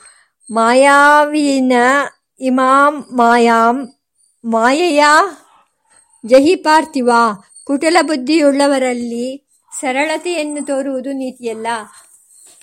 ಅರ್ಜವಂ ಹಿ ಕುಟಲೇಶು ನ ನೀತಿ ಎಂಬ ಉಪದೇಶವನ್ನು ಆ ಕೃಷ್ಣನು ಮಾಡಿದ್ದರಲ್ಲಿ ಧರ್ಮನೀತಿಗೆ ಯಾವ ವಿರೋಧವೂ ಇಲ್ಲ. ಭಗವದ್ಗೀತೆಯ ಉಪದೇಶಕ್ಕೆ ಯಾವ ರೀತಿಯಲ್ಲೂ ಅದು ವಿರೋಧವಾಗಿಲ್ಲ. ಗೀತಾಚಾರ್ಯ ಶ್ರೀಕೃಷ್ಣ ಮತ್ತು ರಾಜನೀತಿಯ ಉಪದೇಶಕ ಶ್ರೀಕೃಷ್ಣ ಇವರಿಬ್ಬರೂ ಬೇರೆ ಬೇರೆ ಎಂಬುದಕ್ಕೆ ಯುಕ್ತಿಯೂ ಇಲ್ಲ, ಮಹಾಭಾರತದ ಆಧಾರವೂ ಇಲ್ಲ. ಶ್ರೀಕೃಷ್ಣ ಎಂಬ ವ್ಯಕ್ತಿಯು ಬಾಲ್ಯದಲ್ಲಿ ಹಾಲು, ಮೊಸರು, ಬೆಣ್ಣೆಗಳ ಕಳವು ಮಾಡುತ್ತಿದ್ದನು. ಗೋಪಿಕಾ ಸ್ತ್ರೀಯರೊಡನೆ ಅಸಭ್ಯ ರೀತಿಯಲ್ಲಿ ಆಟವಾಡಿದನು. ಈ ಜಾರ ಚೋರ ಶಿಖಾಮಣಿಯು ಆಧ್ಯಾತ್ಮ ವಿದ್ಯಾರಸಾಯನವಾದ ಭಗವದ್ಗೀತೆಯನ್ನು ಬೋಧಿಸಿದನೆಂದು ಹೇಗೆ ನಂಬಲಾದಿತ್ತು ಅವನು ಒಳ್ಳೆಯ ಬಾಲಕನೂ ಆಗಿರಲಿಲ್ಲ. ಒಳ್ಳೆಯ ಗೃಹಸ್ಥನೂ ಆಗಿರಲಿಲ್ಲ. ಹದಿನಾರು ಸಾವಿರ ಮಂದಿಯನ್ನು ವಿವಾಹ ಮಾಡಿಕೊಂಡ ಷೋಡಶ ಸ್ತ್ರೀ ಸಹಸ್ರೇಶಃ ಭೂಪತಿಯವನು ಇಂತಹವನು ಯೋಗಾಚಾರ್ಯ ಶ್ರೀಕೃಷ್ಣನು ಆಗಿರಲು ಸಾಧ್ಯವಿಲ್ಲ ಎಂದು ಕೆಲವರು ವಾದಿಸುತ್ತಾರೆ. ಶ್ರೀಕೃಷ್ಣ ಎಂಬ ಒಬ್ಬ ಒಬ್ಬ ವ್ಯಕ್ತಿಯು ಬಾಲ್ಯದಲ್ಲಿ ತಿಳಿದೋ, ತಿಳಿಯದೆಯೋ ತಪ್ಪು ಮಾಡಿರಬಹುದು. ಯವನದಲ್ಲಿಯೂ ಅಚಾತುರ್ಯದ ಕೆಲಸಗಳನ್ನು ಮಾಡಿರಬಹುದು. ಆದರೆ ವಯಸ್ಸಾದ ಮೇಲೆ ಮಹಾತ್ಮರ ಸಹವಾಸದಿಂದ ಸಾಧುವಾಗಿ ಯೋಗಾಚಾರ್ಯನೇ ಆಗಿಬಿಟ್ಟಿರಬಹುದು ಎಂದು ಇಲ್ಲಿ ಕಾಜಿ ನ್ಯಾಯ ಮಾಡಬೇಕಾಗಿಲ್ಲ. ಶ್ರೀಕೃಷ್ಣನು ಬಾಲ್ಯದ ಕ್ರೀಡೆಗಳು, ಅನಂತರ ಗೃಹಸ್ಥ ಜೀವನ, ಯುದ್ಧ ಮತ್ತು ನೀತಿಗಳ ಉಪದೇಶ, ಗೀತೋಪದೇಶ, ಎಲ್ಲ ಸಮಯಗಳಲ್ಲಿಯೂ ಪರಿಶುದ್ಧ ಯೋಗಮೂರ್ತಿಯಾಗಿದನು ಚೇತನಗಳ ಉದ್ಧಾರವನ್ನೇ ಮಾಡಿದನು ಎಂದು ಕೃಷ್ಣನ ಶ್ರೀಕೃಷ್ಣನ ವಿಷಯವಾದ ಮೌಲಿಕ ಗ್ರಂಥಗಳು ಸ್ಪಷ್ಟವಾದ ಭಾಷೆಯಲ್ಲಿ ವಿವರಿಸುತ್ತವೆ. ನಾದಯೋಗಿಯೂ ಗಾನಯೋಗಿಯೂ ಆಗಿದ್ದ ಆ ಮಹಾಪುರುಷನು ತನ್ನ ಕ್ರೀಡಾ ಸಮಯದಲ್ಲಿ ಬಾರಿಸುತ್ತಿದ್ದ ಕೊಳಲಿನ ಧ್ವನಿಯಾದರೂ ಏನು? ಕೆಳಮುಖವಾಗಿಸುವ ಇಂದ್ರಿಯ ಮನಸ್ಸು ಬುದ್ಧಿಗಳನ್ನು ಪರಮೋನ್ನತ ಭಾವಕ್ಕೆ ಆಕರ್ಷಿಸಿ ಪರಮಾತ್ಮನಲ್ಲಿ ನೆಲೆಸುವಂತೆ ಮಾಡುವ ತಾರಕ ನಾರದ ಬ್ರಹ್ಮ ಪ್ರಣವ, ಹಂಸ, ನಾರಾಯಣ, ಧ್ರುವ ಶಂಭು ಇತ್ಯಾದಿ ನಾಮಧೇಯಗಳಿಂದ ಯೋಗಶಾಸ್ತ್ರಗಳಲ್ಲಿ ಪ್ರಸಿದ್ಧವಾಗಿರುವ ಓಂಕಾರ, ಓಂಕಾರಾರ್ಥ ಮದೀರ ಎನ್ ವಿಜಯತೆ ವಂಶೀ ನಿನಾದಶಿಶೋಹೋ. ಅದರ ಆಕರ್ಷಣೆಗೆ ಒಳಪಟ್ಟ ಗೋಪಬಾಲೆಯರು ಅವನ ಬಳಿ ಸಾರಿ, ಅವನ ದರ್ಶನ, ಸ್ಪರ್ಶನ, ಚುಂಬನ, ನರ್ತನ ಇತ್ಯಾದಿ ಕ್ರೀಡೆಗಳನ್ನು ನಡೆಸಿದಾಗ ಶ್ರೀಕೃಷ್ಣ ನೆಲೆಸಿದ್ದ ಸ್ಥಿತಿಯು ಅಪ್ರಾಕೃತ. ನಿತ್ಯ ಶುದ್ಧ, ಬುದ್ಧ, ಮುಕ್ತ ಸ್ವರೂಪವು, ನಿಷ್ಕಲ ನಿರಂಜನ ನಿರ್ವಿಕಾರವು, ಪರಮಾನಂದಮಯವು ಆದ ಪರಮೋನ್ನತ ಪರಮಾತ್ಮ ಸಮಾಧಿಯ ಸ್ಥಿತಿ ಶ್ರೀಮದ್ ಭಾಗವತವು ಹೇಳುವಂತೆ ಆತ್ಮನ್ಯವರುದ್ಧ ಸೌರತಃ ಆತ್ಮನಿಷ್ಠವಾದ ರತಿಯ ಸ್ಥಿತಿ. ಆ ಭಾವಕ್ಕೆ ಸಂಬಂಧಪಟ್ಟ ವ್ಯವಹಾರದಲ್ಲಿ ಅಧಪ್ರವೃತ್ತಿಯ ಸೋಂಕೇ ಇಲ್ಲ. ಉಪನಿಷತ್ತುಗಳು ಆತ್ಮಕ್ರೀಡ ಆತ್ಮರತಿ ಎಂದು ಬೋಧಿಸುವ ಕ್ರೀಡೆಯೇ ಅಲ್ಲಿ ನಡೆಯಿತು. ಅದರ ಫಲವಾದರೋ ಗೋಪಿಯರ ಆತ್ಮೋದ್ಧಾರ. ಭೌತಿಕವಾದ ಕ್ರೀಡೆಯಲ್ಲಿ ಇಂದ್ರಿಯಗಳು ಕೆಳಮುಖವಾಗಿ ಹರಿಯುತ್ತವೆ. ಆದರೆ ಶ್ರೀಕೃಷ್ಣ ಶ್ರೀ ಗೋಪಿಯರ ಕ್ರೀಡೆಯಲ್ಲಿ ಅವು ಊರ್ಧ್ವಮುಖವಾಗಿವೆ, ವಾಗಿಯೇ ಹರಿದು ಅದರ ಫಲವಾದ ಯೋಗ ಸಮಾಧಿಯಲ್ಲಿ ನೆಲೆಸಿದುವು. ಗೋಪಿಯರು ಉದ್ಧಾರ ಹೊಂದಿದರು. ಪತನವನ್ನುಂಟು ಮಾಡುವ ಪಶುಭಾವದಲ್ಲಿಯೇ ರಮಿಸುವ ಬಡಜೀವಿಗಳಿಗೆ ಪತಿತ ಪಾವನನಾದ ಈ ಪಶುಪತಿಯ ಭಾವದ ಪರಿಚಯ ಆಗುವುದು ಕಷ್ಟ. ಆತ್ಮಕ್ರೀಡೆಯನ್ನು ಇಂದ್ರಿಯ ಕ್ರೀಡೆಯೊಡನೆ ಸರಿದೂಗಿಸಿ ಸಿದ್ಧಾಂತ ಮಾಡುವುದು ಅವಿವೇಕ. ಆ ಅಸಾಧಾರಣವಾದ ಯೋಗ ವೈಭವವನ್ನು ಮಹಾಯೋಗಿಯಾದ ಶುಕಬ್ರಹ್ಮರ್ಷಿಯ ಶುದ್ಧ ಸಾರತ್ವದ ಪರಿಶುದ್ಧ ಭಾವದಿಂದಲೇ ಅಳೆಯಬೇಕು. ಅವನು ಹಾಲು, ಬೆಣ್ಣೆ, ಮೊಸರುಗಳನ್ನು ಏಕೆ ಕದಿಯಬೇಕು? ಗೋಪರಾಜ ಕುಮಾರನಾಗಿದ್ದ ಅವನಿಗೆ ಅವು ಮನೆಯಲ್ಲಿ ಧಾರಾಳವಾಗಿ ಸಿಕ್ಕುತ್ತಿರಲಿಲ್ಲವೇ ಎಂದು ನಾವು ಒಮ್ಮೆ ಶ್ರೀರಂಗ ಗುರುದೇವರನ್ನು ಪ್ರಶ್ನಿಸಿದೆವು. ಅವನು ಗುಟ್ಟಾಗಿ ಗೋಪಿಯರ ಮನೆಗಳನ್ನು ಹೊಕ್ಕು, ಅಲ್ಲಿದ್ದ ಹಾಲು, ಮೊಸರು, ಬೆಣ್ಣೆ ಮುಂತಾದವುಗಳನ್ನು ನೋಡಿದಾಗ, ಮುಟ್ಟಿದಾಗ ಮತ್ತು ಸೇವಿಸಿದಾಗ ಅವು ಆ ಯೋಗಿ ಪುರುಷನ ಮಹಾಪ್ರಸಾದಗಳೇ ಆದುವಪ್ಪ. ಆ ಶೇಷ ಪ್ರಸಾದವನ್ನು ಸೇವಿಸಿದವರ ಪ್ರಕೃತಿಯು ಶುದ್ಧವಾಯಿತು. ಪರಮಾನಂದ ಲಾಭವನ್ನು ಪಡೆಯಲು ಸಿದ್ಧವಾಯಿತು. ಇದಕ್ಕಾಗಿಯೇ ಕರುಳಾಳುವಾದ ಗೋವಿಂದನು ಚೌರ್ಯ ಮಾಡಿದ ಎಂದು ಉತ್ತರವನ್ನು ಅನುಗ್ರಹಿಸಿದರು. ಹೀಗೆ ಬಾಲ್ಯದಲ್ಲಿ ಪಾಮರ ಗೋಪಿಯರನ್ನು ಉದ್ಧಾರ ಮಾಡಿದ ಯೋಗಾಚಾರ್ಯನೇ ಮುಂದೆ ಆಧ್ಯಾತ್ಮ ಕಂಟಕರಾಗಿ ಕಲಿಪುರುಷರ ಅಂಶಗಳು, ಪರಿವಾರಗಳು ಆಗಿದ್ದು ಇತರರಿಗೆ ಎದುರಿಸಲು ಅಸಾಧ್ಯರಾಗಿದ್ದ ಕಂಸ, ಚಾಣೂರ, ನರಕ, ಶಿಶುಪಾಲ, ದಂತವಕ್ರಾದಿಗಳನ್ನು ತಾನೇ ಸಂಹರಿಸಿ ಧರ್ಮಸೇತುವನ್ನು ಸಂರಕ್ಷಿಸುತ್ತಾನೆ. ಹಾಗೆಯೇ ಅಸುರರಾಜನ ಸಾಕ್ಷಾತ್ ಪ್ರತಿನಿಧಿಯಾಗಿದ್ದ ದುರ್ಯೋಧನನನ್ನು ಅವನು ಅನುನಾಯ, ಅವನ ಅನುನಾ, ಅನುಯಾಯಿಗಳನ್ನು ಅಂತೆಯೇ ಪಾಂಡವರ ಸೇನೆಯಲ್ಲಿ ಸೇರಿಕೊಂಡಿದ್ದ ದುಷ್ಟರನ್ನು ದುರ್ಮದರನ್ನು ಮಹಾಭಾರತ ಮಹಾಯುದ್ಧದಲ್ಲಿ ಸಂಹಾರ ಮಾಡಿಸುತ್ತಾನೆ. ಯುದ್ಧಾನಂತರದಲ್ಲಿ ಧರ್ಮರಾಜನಿಂದ ಆಧ್ಯಾತ್ಮ ಮೂಲವಾದ ಸಂವಿಧಾನಕ್ಕೆ ಅನುಗುಣವಾದ ರಾಜ್ಯಭಾರವನ್ನು ಮಾಡಿಸುತ್ತಾನೆ. ನರಕಾಸುರನನ್ನು ಸಂಹಾರ ಮಾಡಿ ಅವನ ಸೆರೆಯಲ್ಲಿದ್ದ ಸಾವಿರಾರು ಮಂದಿ ರಾಜರನ್ನು ಬಿಡಿಸುತ್ತಾನೆ. ನರಕಾಸುರನಿಂದ ಸಂತಾಪಕ್ಕೆ ಒಳಗಾಗಿದ್ದ ಹದಿನಾರು ಸಾವಿರ ಮಂದಿ ಸ್ತ್ರೀಯರನ್ನು ಮುಕ್ತಗೊಳಿಸಿ ಅವರಿಗೆ ರಕ್ಷಣೆ ನೀಡಿ ಅವರ ಪಾಲಕನೆನಿಸುತ್ತಾನೆ ಭಕ್ತಿಯರಾದ ಅವರೆಲ್ಲ ಹೃದಯದಲ್ಲೂ ಏಕಕಾಲದಲ್ಲಿ, ಎಲ್ಲರ ಹೃದಯದಲ್ಲೂ ಏಕಕಾಲದಲ್ಲಿ ಮಹಾಯೋಗ ಬಲದಿಂದ ರಮಿಸುತ್ತಾನೆ. ಆ ಪರಮಾನಂದ ಮಾಧವ ಹೀಗೆ ಶ್ರೀಕೃಷ್ಣ ಪರಮಾತ್ಮನ ಇಡೀ ಜೀವನ, ಜೀವನದಲ್ಲಿ ಆಧ್ಯಾತ್ಮ ಯೋಗದ ಏಕಸೂತ್ರತೆಯನ್ನು ನೋಡುತ್ತೇವೆ. ಜ್ಞಾನ ವಿಜ್ಞಾನ ದೃಷ್ಟಿಗಳಿಗೆ ಗೋಚರವಾಗುವ ಏಕಸೂತ್ರತೆ ಇದು. ಈ ಯೋಗ ಪೂರ್ಣವಾದ ದಿವ್ಯ ಜೀವನ ಬೇರೆ ಬೇರೆ ಘಟ್ಟಗಳಿಗಾಗಿ ಬೇರೆ ಬೇರೆ ಕೃಷ್ಣರ ಕಲ್ಪನೆ ಅನಗತ್ಯ ಅಪ್ರಾಮಾಣಿಕ. ಒಮ್ಮೆ ಮಹಾಗುರು ಶ್ರೀರಂಗರ ಬಳಿಗೆ ಬಂದ ಒಬ್ಬ ಜಿಜ್ಞಾಸು ಅವರಲ್ಲಿ ಒಂದು ಪ್ರಶ್ನೆಯನ್ನಿಟ್ಟ. ಗುರುವರ್ಯರೇ, ಶ್ರೀರಾಮನಾದರೆ ವಿನಯಶೀಲ, ಸತ್ಪುರುಷ, ಏಕೆಂದರೆ ಅವನು ತನ್ನ ಮಹಿಮೆಯನ್ನು ಹೇಳಿಕೊಳ್ಳುವುದಿಲ್ಲ. ನಾನು ಒಬ್ಬ ಮನುಷ್ಯ, ದಶರಥನ ಮಗ, ಧರ್ಮದ ಉಪಾಸಕ ಎಂದೇ ತನ್ನ ಬಗ್ಗೆ ಪರಿಚಯ ಕೊಟ್ಟುಕೊಳ್ಳುತ್ತಾನೆ. ಆತ್ಮಾನಂ ಮಾನುಷಂ ಮನ್ಯೆ, ರಾಮಂ ದಶರಥಾತ್ಮಜಂ. ವಿದ್ಧಿ ಮಾಂ ಋಷಿ ಬಿಸ್ತುಲ್ಯಂ, ಕೇವಲಂ ಧರ್ಮಮಾಸ್ಥಿತಂ ಶ್ರೀಕೃಷ್ಣ ಹಾಗಲ್ಲ.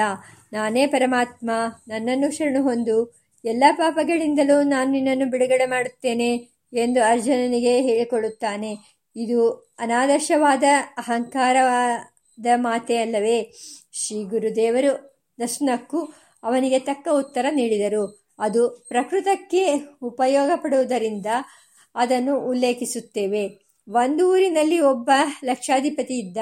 ಅವನ ಆಪ್ತ ಸ್ನೇಹಿತನೊಬ್ಬ ಅವನ ಬಳಿ ಬಂದು, ತುಂಬ ಕಷ್ಟದಲ್ಲಿದ್ದೇನೆ ಗೆಳೆಯ, ನಿನ್ನಲ್ಲಿ ಬೇಕಾದಷ್ಟು ಹಣವಿದೆ, ಸ್ವಲ್ಪ ಧನ ಸಹಾಯ ಮಾಡು ಎಂದು ಅವನನ್ನು ಪ್ರಾರ್ಥಿಸಿದ. ಧನಿಕನು, ನಾನು ಹೇಗಪ್ಪ ಶ್ರೀಮಂತನಾದೇನು?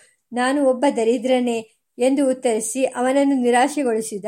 ಆ ಸ್ನೇಹಿತ ಎರಡು ಮೂರು ದಿನಗಳ ನಂತರ ಮತ್ತೆ ಅವನ ಬಳಿಗೆ ಬಂದು, ಏನಯ್ಯ, ಲಕ್ಷಾಂತರ ರೂಪಾಯಿ ಚಿನ್ನದ ಗಟ್ಟಿ ಎಲ್ಲ ಇದ್ದರೂ ನಿನ್ನನ್ನು ಏಕೆ ದರಿದ್ರ ಎಂದು ಹೇಳಿಕೊಳ್ಳುತ್ತೀಯೇ? ಎಂದು ಅವನನ್ನು ಆಕ್ಷೇಪಿಸಿದ.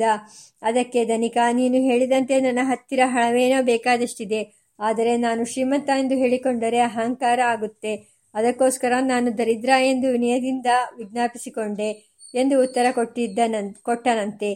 ಧನಿಕನ ನಡತೆಯೋ ವಿನಯವಲ್ಲ ಮೂರ್ಖತನ. ಪ್ರಕೃತದಲ್ಲಿ ಶ್ರೀಕೃಷ್ಣನು ಮಹಾಶ್ರೀಮಂತ, ಅಪಾರವಾದ ಜ್ಞಾನ ಸಂಪತ್ತು ಅವನಲ್ಲಿದೆ ಜ್ಞಾನವನ್ನು ಉಪದೇಶ ಮಾಡು, ವಿವೇಕವನ್ನು ನೀಡು ಎಂದು ಕೃಪಣನಾದ ಅರ್ಜುನ ಅವನಲ್ಲಿ ಬೇಡಿಕೊಂಡಾಗ ಶ್ರೀಕೃಷ್ಣನು, ನನಗೇನಪ್ಪ ಗೊತ್ತು ಜ್ಞಾನ? ನಾನು ನಿನ್ನಂತೆಯೇ ಪಾಮರ ಎಂದು ಹೇಳಿಬಿಟ್ಟಿದ್ದರೆ ಅವನು ಮೇಲ್ಕಂಡ ಧನಿಕನಂತೆಯೇ ಶತಮೂರ್ಖನಾಗುತ್ತಿದ್ದ.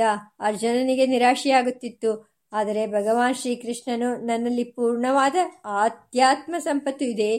ನನ್ನನ್ನು ಶರಣು ಹೊಂದು ನಿನ್ನ ಉದ್ಧಾರವಾಗುತ್ತದೆ ಎಂದು ನೇರವಾಗಿ ಸತ್ಯವನ್ನು ನುಡಿದ್ದರಿಂದ ಅರ್ಜುನನ ಕೃತಕೃತ್ಯನ, ಅರ್ಜುನ ಕೃತಕೃತ್ಯನಾದ ಸಕಾಲದಲ್ಲಿ ಸತ್ಯಾರ್ಥವನ್ನು ಘೋಷಣೆ ಮಾಡಿದರೆ ಅದು ಅಹಂಕಾರ ಆಗುವುದಿಲ್ಲ. ಹಾಗಾದರೆ ಜ್ಞಾನಿಗಳು ಅಹಂಕಾರವನ್ನು ಬಿಡಬೇಕು. ಅಹರ ಅಹರ ಅಹರ ಹರ್ಗರ್ವ ಪರಿತ್ಯಜತಾಂ ಎಂದು ಏಕೆ ಉಪದೇಶ ಮಾಡಿದರು ಎಂದರೆ ದೇಹಾತ್ಮ ಬುದ್ಧಿಯಿಂದ ಉಂಟಾಗುವ ಅಹಂಕಾರವನ್ನು ತಿಳಿಸಬೇಕು ಯಾವುದು ನಿಜವಾದ ಅಹಂ ಆಗಿದೆಯೋ ಆ ಚೈತನ್ಯವನ್ನು ಬಿಟ್ಟು ಯಾವುದು ಅಹಂ ಅಲ್ಲವೋ ಆ ದೇಹೇಂದ್ರಿಯಾದಿಗಳನ್ನು ಅಹಂ ಎಂದು ತಿಳಿದು ತನ್ಮೂಲಕವಾಗಿ ಮಾತನಾಡುವ ಗರ್ಭವನ್ನು ಬಿಡಬೇಕು ಎಂಬುದೇ ಜ್ಞಾನಿಗಳ ಆ ಉಪದೇಶದ ಅಭಿಪ್ರಾಯ. ಆ ಬೆಳಕಿನಲ್ಲಿ ನೋಡಿದಾಗ ಶ್ರೀಕೃಷ್ಣನು ನನ್ನು ಅಹಂಕಾರಿ ಎಂದು ಆಪಾದಿಸಿ ಆ ಪರವಾಗಿ ವಕಾಲತ್ತು ವಹಿಸುವ ಅಹಂಕಾರದ ಅವಿನಯ ನಮ್ಮನ್ನು ಬಿಟ್ಟು ಹೋಗುತ್ತದೆ. ಕೊನೆಯದು ಶ್ರೀಕೃಷ್ಣ ಮತ್ತು ಕ್ರಿಸ್ತರ ಕಾಲ ಮತ್ತು ಸಮೀಕರಣಕ್ಕೆ ಸಂಬಂಧಪಟ್ಟ ಪ್ರಶ್ನೆ. ಯೇಸುಕ್ರಿಸ್ತನ ಜೀವನ ಚರಿತ್ರೆ ಮತ್ತು ಉಪದೇಶಗಳ ಆಧಾರದ ಮೇಲೆಯೇ ಶ್ರೀಕೃಷ್ಣನ ಕತೆ ಮತ್ತು ಗೀತೋಪದೇಶ ರಚಿತವಾಯಿತು. ಯೇಸುವು ತನ್ನ ತಾಯಿಯ ಸ್ತನಪಾನ ಮಾಡುವ ಚಿತ್ರ ಮತ್ತು ಸೈತಾನ ಸರ್ಪವನ್ನು ನಿಗ್ರಹಿಸಿದ ವಿಷಯ ಕ್ರೈಸ್ತ ದೇವಾಲಯಗಳಲ್ಲಿಯೂ, ಗ್ರಂಥಗಳಲ್ಲಿಯೂ ಪ್ರಸಿದ್ಧವಾಗಿತ್ತು. ಶ್ರೀಕೃಷ್ಣನು ಯಶೋದೆಯ ಸ್ತನಪಾನ ಮಾಡುವಂತೆ ಜನ್ಮಾಷ್ಟಮಿಯಲ್ಲಿ ಆತನನ್ನು ಧ್ಯಾನಿಸಬೇಕು. ಆತನು ಕಾಳಿಂಗ ಸರ್ಪವನ್ನು ಮರ್ದನ ಮಾಡಿದ ಕಥೆಯನ್ನು ಸ್ಮರಿಸಬೇಕು ಎಂದು ಭಾರತೀಯರ ಪುರಾಣ ಪುಣ್ಯ ಕಥೆಗಳು ಹೇಳಿರುವುದಕ್ಕೆ ಮೇಲ್ಕಂಡ ಕ್ರೈಸ್ತ ವಿಷಯಗಳೇ ಆಧಾರ. ಹಾಗೆಯೇ ಭಗವದ್ಗೀತೆಯು ಬೈಬಲಿನ ಕೆಲವು ಉಪದೇಶಗಳನ್ನು ತೆಗೆದುಕೊಂಡಿದೆ. ದೈವಭಕ್ತಿ, ಶರಣಾಗತಿ ಮುಂತಾದವು ಇದಕ್ಕೆ ಉದಾಹರಣೆಗಳು ಎಂದು ಕೆಲವರು ವಾದಿಸುತ್ತಾರೆ. ಇದು ಅತ್ಯಂತ ಹಾಸ್ಯಾಸ್ಪದವಾದ ವಾದ. ಏಕೆಂದರೆ ಯೇಸುಕ್ರಿಸ್ತನು ಹುಟ್ಟುವುದಕ್ಕೆ ಮುನ್ನೂರು ವರ್ಷಗಳ ಹಿಂದೆಯೇ ನಮ್ಮ ದೇಶಕ್ಕೆ ಬಂದಿದ್ದ ಮೆಗಾಸ್ತನಿಸ್ ಎಂಬ ಗ್ರೀಕ್ ಲೇಖಕ ಭಾರತ ದೇಶದಲ್ಲಿ ತನ್ನ ಸಮಯದಲ್ಲಿ ಕೃಷ್ಣ, ಕೃಷ್ಣನ ಪೂಜೆ ನಡೆಯುತ್ತಿತ್ತು ಎಂಬುದನ್ನು ಸ್ಪಷ್ಟವಾಗಿ ಉಲ್ಲೇಖಿಸುತ್ತಾನೆ.